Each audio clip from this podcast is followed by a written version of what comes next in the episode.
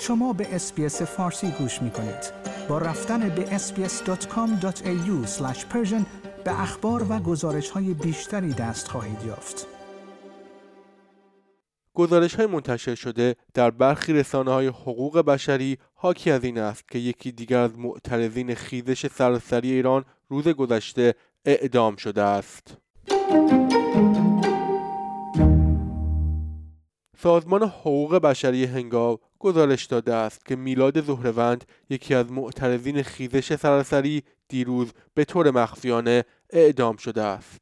بیش از ده روز پیش حسن خانجانی دادستان مرکز همدان گفت که دیوان عالی کشور حکم اعدام این جوان 20 ساله در ارتباط با مرگ یکی از مأموران سپاه پاسداران به نام علی نظری را تایید کرده است و حکم برای اجرا به دادگستری کل استان همدان ارسال شده است. سپاه انصار الحسین استان همدان علی نظری را کادر اطلاعاتی امنیتی سپاه پاسداران در ملایر معرفی کرده است.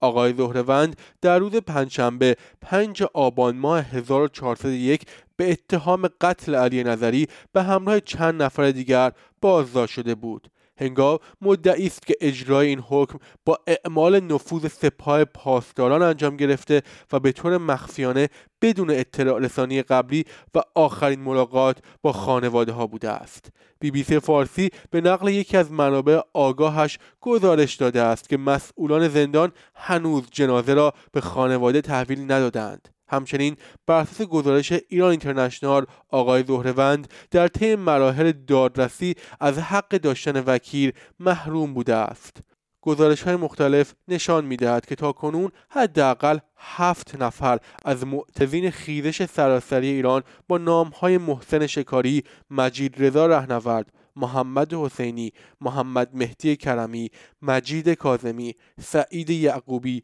و صالح میرهاشمی اعدام شدند. آیا می خواهید به مطالب بیشتری مانند این گزارش گوش کنید؟ به ما از طریق اپل پادکست، گوگل پادکست، سپوتیفای یا هر جای دیگری که پادکست های خود را از آن می گیرید گوش کنید.